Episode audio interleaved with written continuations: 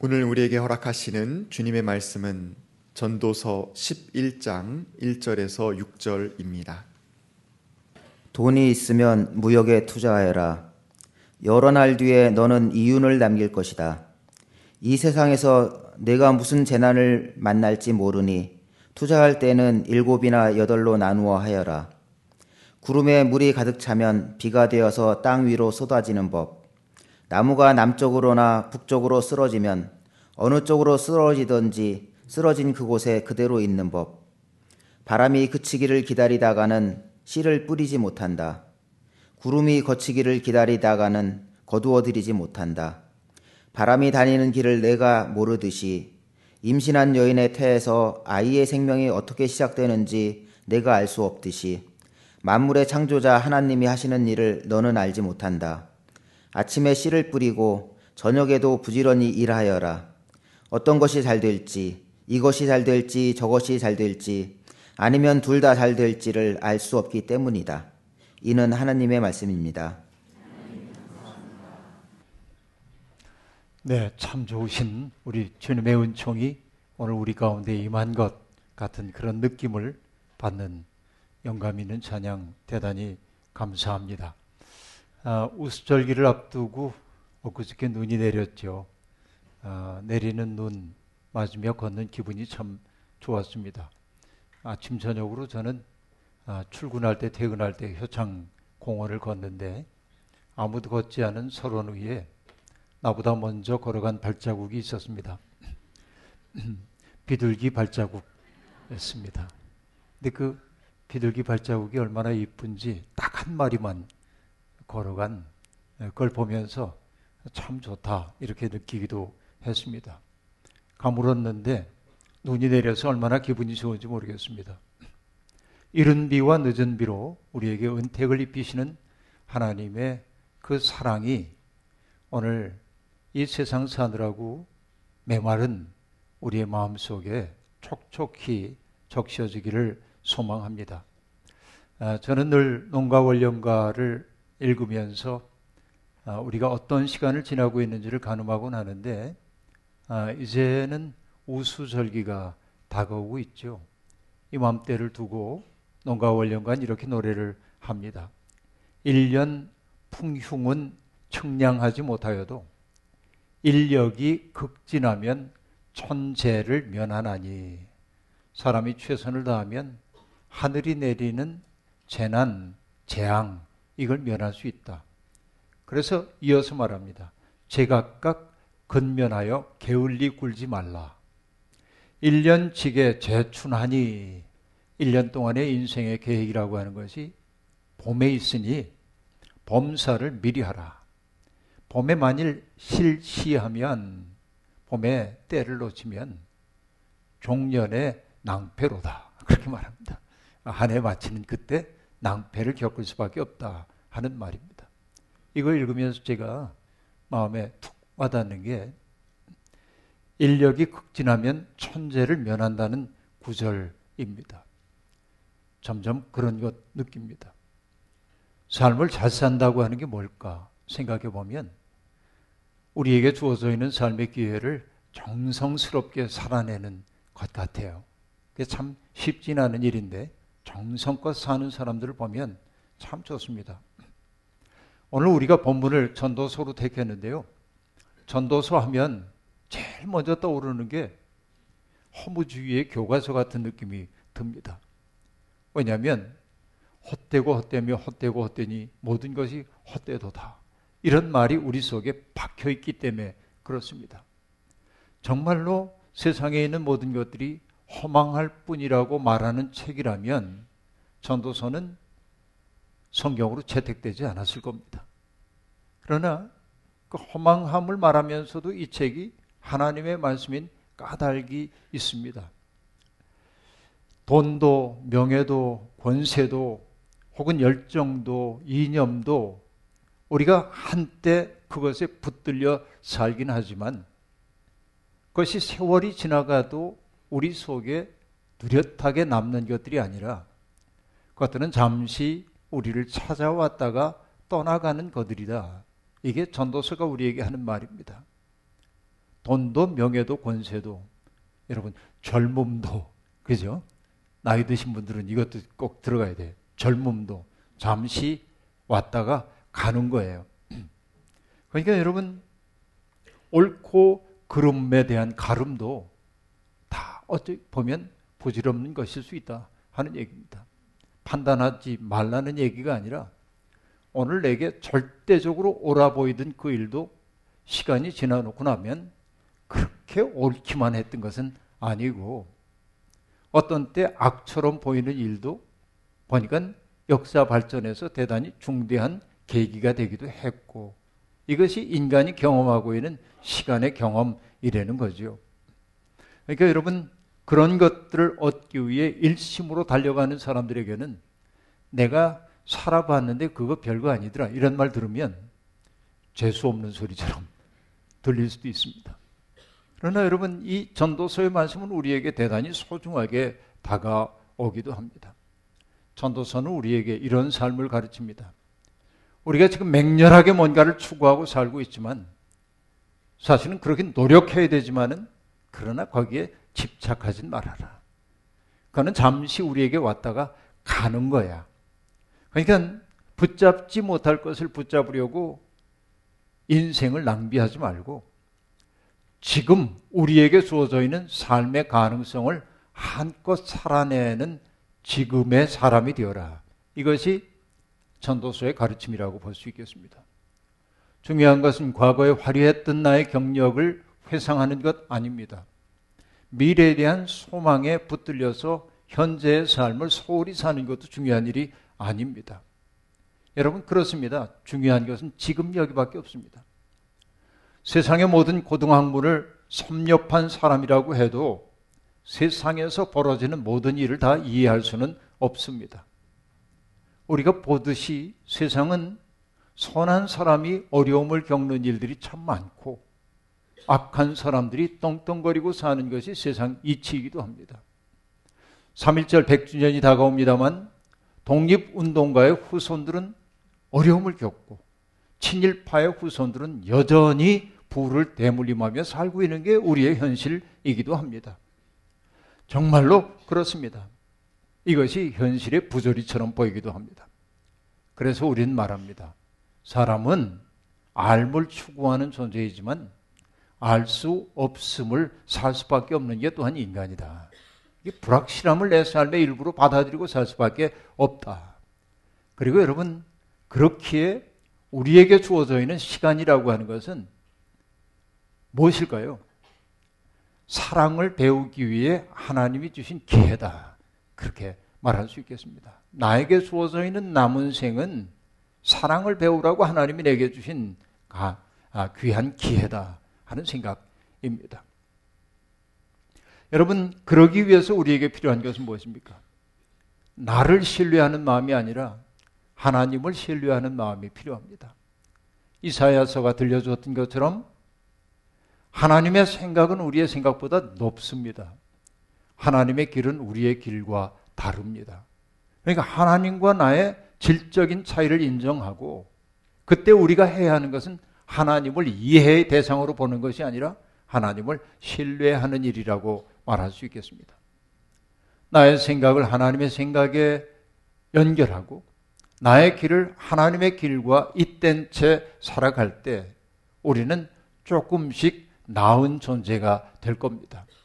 이런 이해를 바탕에 깔고 오늘의 본문으로 접근해 보도록 하겠습니다. 전도서의 거의 말미에 나오는 이 구절은 대단히 당혹스럽습니다. 특별히 1절과 2절이 그러합니다. 돈이 있으면 무역에 투자하여라. 여러 날 뒤에 너는 이윤을 남길 것이다.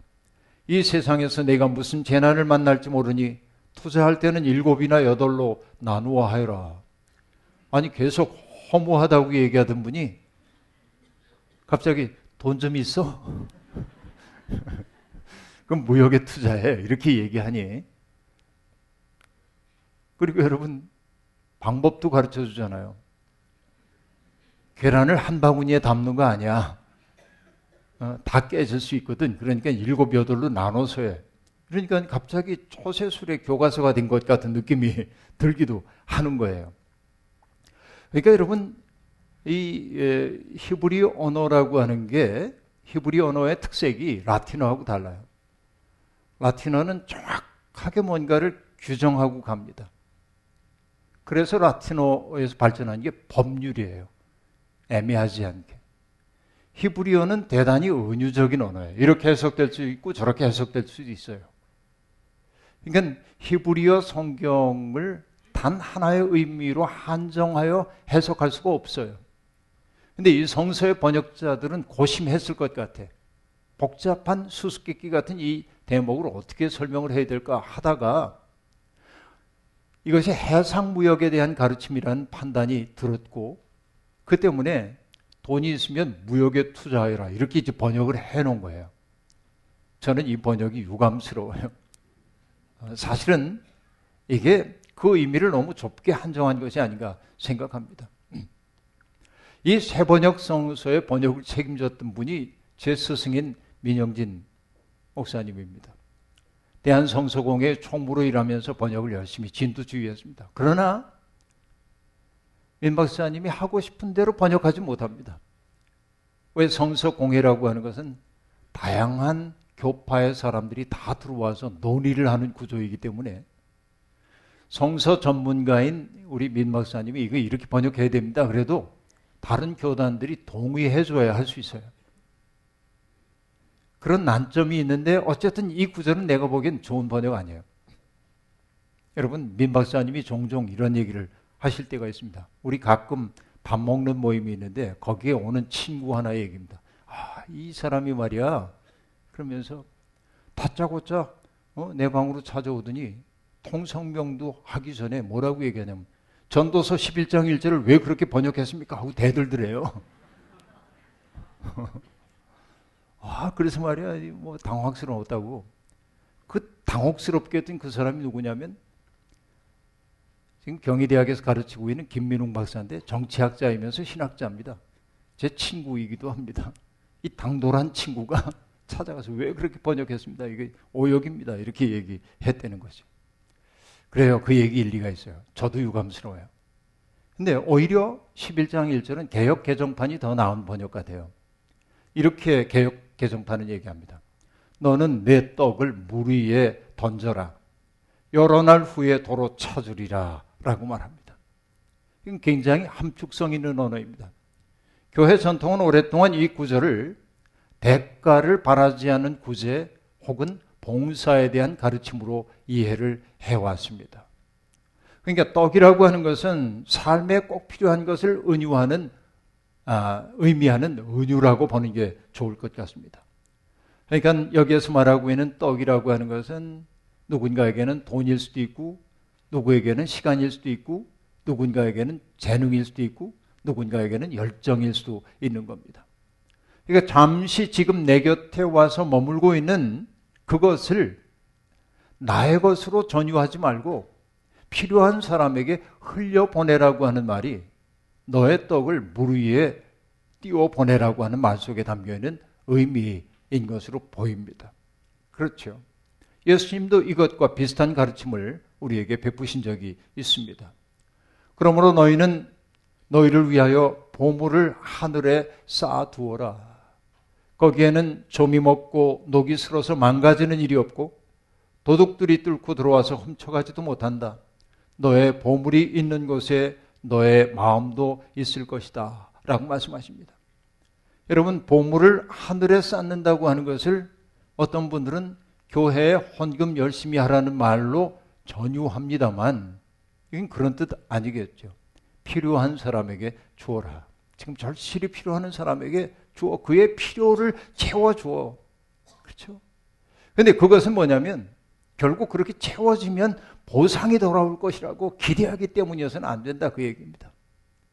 그러니까 내게 머물고 있는 것을 누군가에게 흘려보내는 것은 미래를 위한 투자여서는 안 돼요. 보상을 바라서 하는 것은 안 된다 하는 얘기입니다. 사회적인 위신이나 존경을 얻기 위해서 하는 일이 되어서도 안 된다 하는 얘기입니다. 누군가에게 감사합니다라는 말을 듣기 위해서 그런 일을 해서도 안 되는 거예요. 그냥 자연스럽게 물이 흘러가듯 흘려보낼 수 있어야 돼. 이게 참 쉽지 않은 일이죠. 이거를 정말 흘려보내듯 할 수 있는 사람 복 받은 사람입니다. 그런데 여러분 우리가 늘 보아오는 일입니다만은 우리도 가끔은 선한 일을 하거든요. 늘 악하지만은 않잖아요. 그러니까 여러분 성 어거스틴이 그런 얘기를 했습니다. 하나님 제가 하는 일이 모두 악할 뿐입니다. 가끔 내가 선한 일을 하는 것은 주께서 내 안에서 하시는 일입니다. 그렇게 말해. 내가 하는 일은 다 악뿐인데 내가 도로 선한 일을 할 때 그것은 주님이 내 안에서 하시는 일입니다. 그래요. 진실한 고백이죠. 우리도 가끔 선한 일을 합니다. 근데 여러분, 선한 일을 하고 그것을 맹렬하게 기억하는 사람이 있어. 내가 말이야, 그러고 어? 전파하고 여기저기 어, 내가 이렇게 누굴 도와줬어, 그러고 뭐 이렇게 요즘 여러분 SNS를 보면 자기 자랑 엄청난 사람들이 많습니다. 내가 이런 선한 일도 했고 이런 일도 해서 막 얘기해요. 아, 그러면 저는 불편해요. 여러분 이렇게 사람들에게 자기가 한 일을 맹렬하게 기억하는 사람들은 시험에 들기 쉬워요. 왜냐하면 자기의 도움을 입었던 사람이 늘 기억하면서 정말 고마워요. 그때 정말 당신의 도움이 없었으면 이러고 다음 해에도 또 고마워요. 그럼 괜찮은데 다음에 인사라네 그럼 저런 배운 망둑한 놈 이렇게 가기 시작하면 여러분 내가 선을 행했던 그것 때문에 내 영혼이 썩기 시작하는 거예요. 그래서 여러분 우리가 구해야 할 것이 있어요. 그건 뭐냐? 하나님 저로 하여금 선한 일을 하게 하시되 그 사실을 잊게 해 주십시오.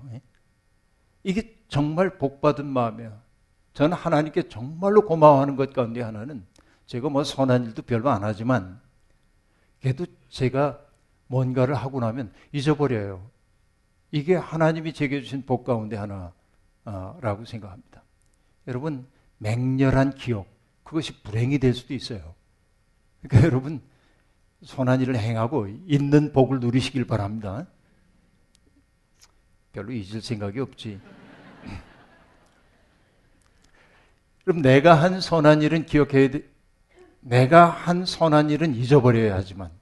그러나 여러분, 사람이 사람답게 살기 위해서는 다른 이가 내게 베풀어 주신 그 고마운 기억들은 간직해야 합니다. 이건 기억 투쟁을 통해 간직해야 돼. 그래야 우리가 조금 사람이 되는 거예요. 그럼 여러분, 나 홀로 살기도 어려운데 왜 자꾸 주라고 하냐고 그렇게 물을 수도 있어요. 그런데 여러분 여기에 분명한 답을 주는 말이 있습니다. 아브라함 조서 헤셀이라는 분 제가 종종 인용하죠. 그는 이렇게 얘기합니다. 인간은 살면서 절망에 빠질 수도 있는데 절망을 피하는 유일한 길은 자신을 목적으로 내세우는 것이 아니라 누군가에게 필요한 존재가 되는 데 있다. 여러분, 내가 절망을 극복하는 방법은 다른 데 있잖아. 나는 맹렬하게 희망을 품고 갈 거야. 이렇게 나를 중심에 놓고 추구할 때 그는 절망에 빠지. 근데 거꾸로 누군가에게 필요한 사람이 되는 거야. 지금 내 도움을 필요로 하는 사람에게 기꺼이 다가가 그에게 도움이 되어 주려고 할 때 놀랍게도 내 마음속에 절망이 쓰러진다. 그 얘기예요. 이게 참 중요한 얘기입니다. 그리고 그는 얘기합니다. 행복이란 뭐냐? 내가 원하는 거 다 누리는 게 행복이 아니라 그가 필요하다는 사실의 확실성 그렇게 말합니다. 아, 나를 필요로 하는 사람이 있어. 내가 저 사람에게 나를 선물로 줄 수 있다는 게참 아, 좋아. 여러분 행복은 그런 거래요. 여러분 이런 행복을 누리시길 바랍니다. 네, 아멘 두 사람만이 네, 지금 했는데요. 여러분, 절망을 피하는 법, 행복한 법, 그게 뭔지 여러분 그렇게 얘기하고 있는 거예요. 지금 누군가는 나를 필요로 합니다. 때때로 나의 구체적 도움을 필요로 하는 사람도 있습니다.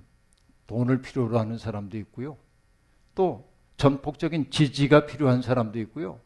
밥 한 끼를 대접해 줄 사람이 필요하기도 하고요. 내가 외로울 때 그냥 옆에 있어 줄 사람이 필요하기도 해요. 나는 누군가에게 줄 수 있는 게 아무것도 없다고 말하지 마세요. 우리는 있음 그 자체로 누군가에게 줄 것을 가지고 있는 사람이에요. 여러분, 그들에게 우리의 시간과 정성과 물질과 사랑을 나누어 줄 때 하나님은 그것을 기뻐하신다. 이렇게 되어 있어요. 이게 성경의 얘기입니다. 삶은 유한합니다. 시간 속에서 우리가 안간힘을 쓰며 삶의 의미를 추구합니다. 그런데 여러분, 전도서가 우리에게 가르쳐 주지요. 인간은 영혼을 사모하지만 이 일의 결국을 다 알 수 없는 게 인간이다. 그렇게 말합니다. 그래서 여러분, 우리는 뭔가 계획을 세워놓고 열심히 추구하지만 내가 바라는 대로 삶의 성취가 없을 때가 많습니다. 바람과 현실은 어긋날 때가 더 많아요. 그래서 우리는 속상해하고 슬퍼하고 누군가를 원망합니다. 인생은 알 수 없어요. 이게 우리의 한계입니다. 오늘 읽었던 이 짤막한 본문 가운데 눈치챘는지 모르지만 반복되는 단어가 있습니다. 그것은 모른다 혹은 알지 못한다 라는 단어입니다. 2절 이 세상에서 내가 무슨 재난을 만날지 모르니 라고 말했고 5절 바람이 다니는 길을 내가 모르듯이 임신한 여자에 대해서 아이의 생명이 어떻게 시작되는지 내가 알 수 없듯이 만물의 창조자 하나님이 하시는 일을 너는 알지 못한다. 6절 이것이 잘 될지 저것이 잘 될지 아니면 둘 다 잘 될지를 알지 못하기 때문이다. 라고 말합니다. 이 짤막한 본문 속에서 알지 못한다라고 하는 단어가 반복되고 있습니다. 호모사피엔스라고 하는 책을 통해서 한국 사회에 굉장히 큰 독서 붐을 일으켰던 유발 하라리는 우리나라에 번역된 그의 두 번째 책 호모데우스라고 하는 책에서 여러분 호모사피엔스 사피엔스가 극한에 이르러서 이제 인간은 신의 주의까지 바라보게 되었다고 말합니다. 이전에는 인간의 통제하에 있지 않았던 일들이 얼마나 많았어요. 전쟁이라든지 기근이라든지 역병이라든지 지금도 여전히 이것이 벌어지고 있지만은 인간에 의해 통제 가능한 수준에서 일어나고 있다고 그런 얘기하고 있습니다. 심지어는 오로지 신의 영역에 속해 있다고 하는 죽음의 문제까지도 인간의 과학이 어느 정도는 통제하고 연장할 수 있는 그런 길이 인간에게 열렸다고 얘기합니다.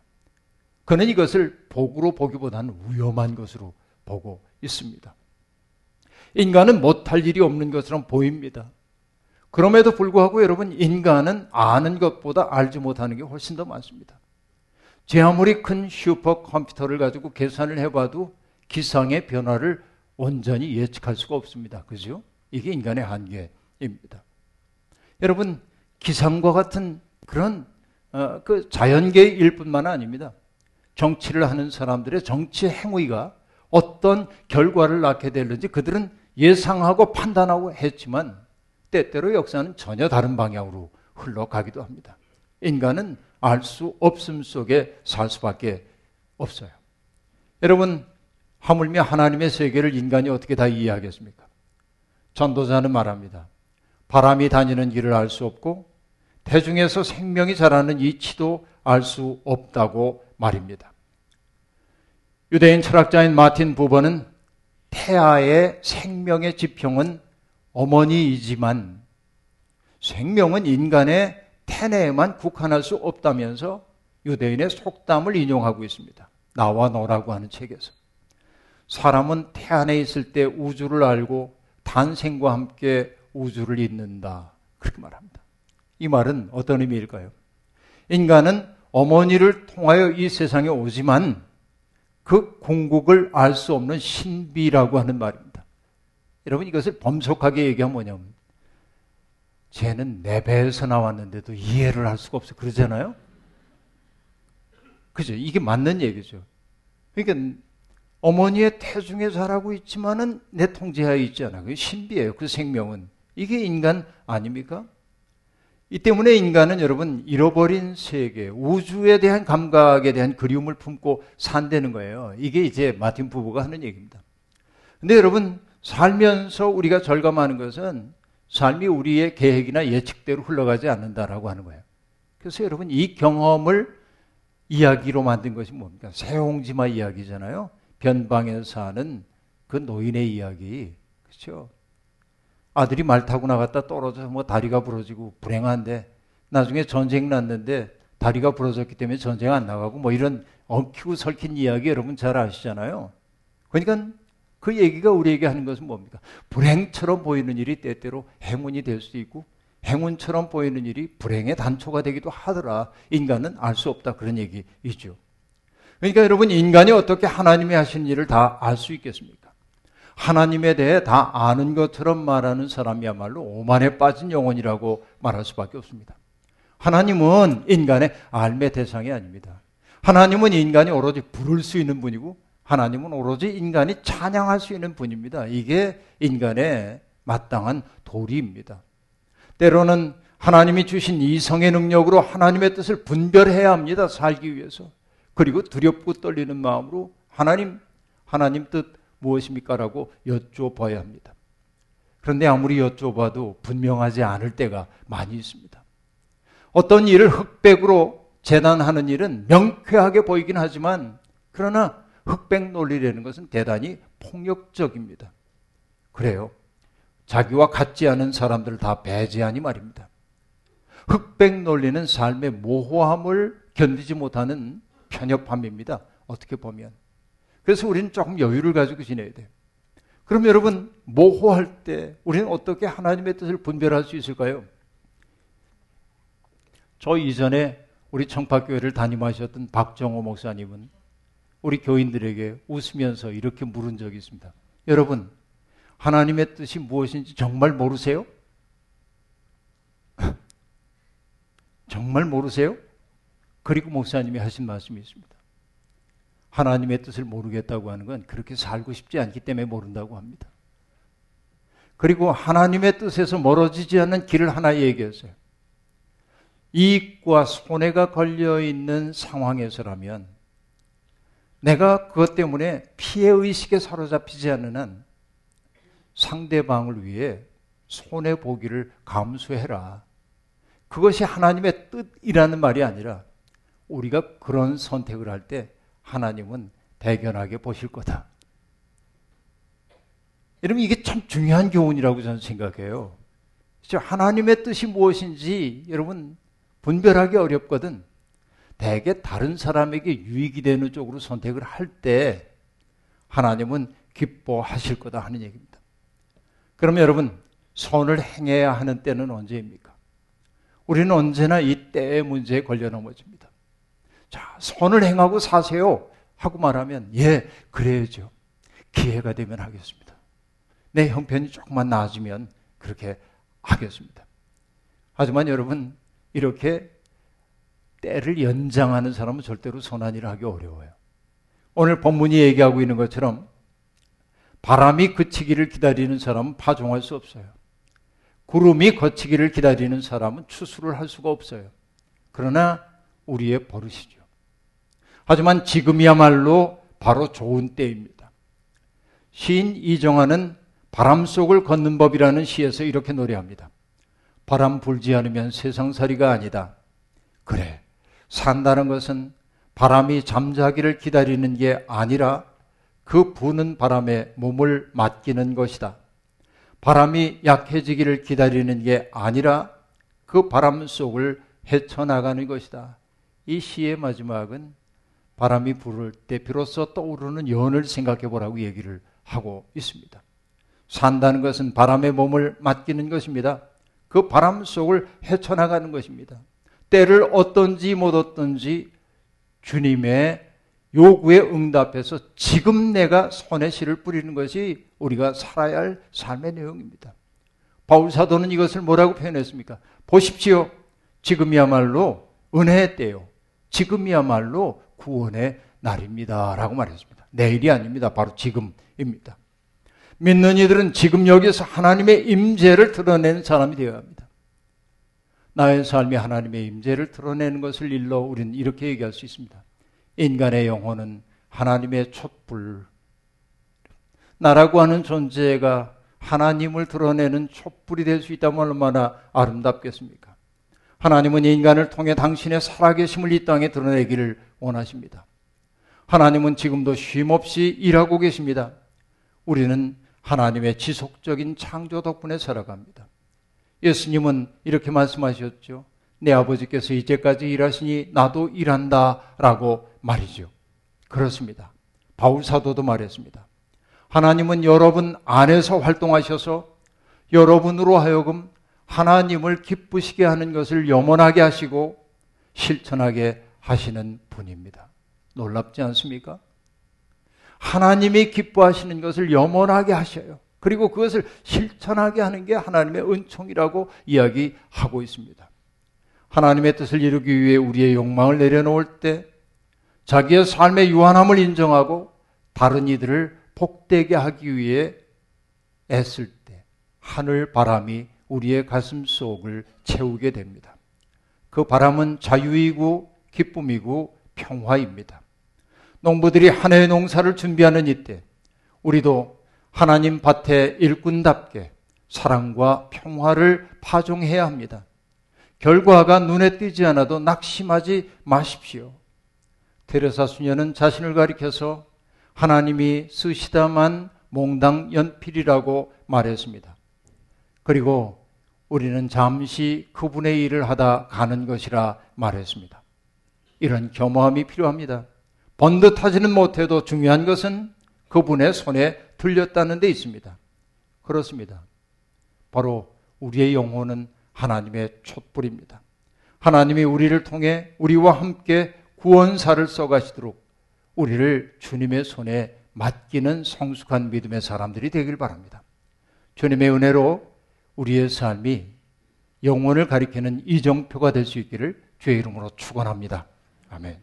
주신 말씀 기억하며 거듭의 기도 드리겠습니다. 하나님, 우리는 바람이 그치기만 기다리던 어리석은 사람들이었습니다.